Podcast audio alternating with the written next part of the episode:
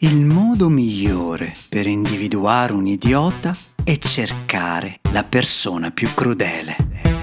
Ora vi spiego.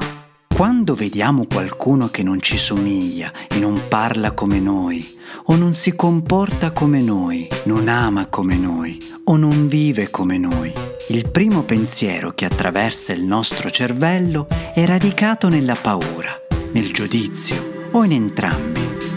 E questo è un bene, perché questa è l'evoluzione. Perché questa è l'evoluzione. Siamo sopravvissuti come specie diffidando di cose che non ci erano familiari. Qui ci siamo. Per essere gentili dobbiamo spegnere l'istinto animale e costringere il nostro cervello a percorrere un percorso diverso. Empatia e compassione sono stati d'animo evolutivi, richiedono la capacità mentale di superare i nostri impulsi primordiali. Questa potrebbe essere una valutazione sorprendente perché a un certo punto la nostra società è arrivata a credere che la crudeltà armata sia parte di un piano generale ben congegnato. La crudeltà è vista da alcuni come una clava per conquistare il potere l'empatia e la gentilezza sono considerate debolezze.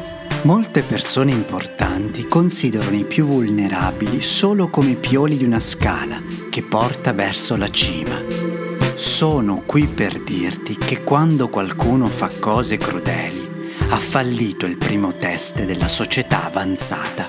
Ha fallito il primo test della società avanzata non ha mai cercato nuovi percorsi mentali per superare le sue paure istintive e quindi il suo pensiero e la sua capacità di risoluzione dei problemi mancheranno dell'immaginazione e della creatività di cui invece le persone gentili abbondano.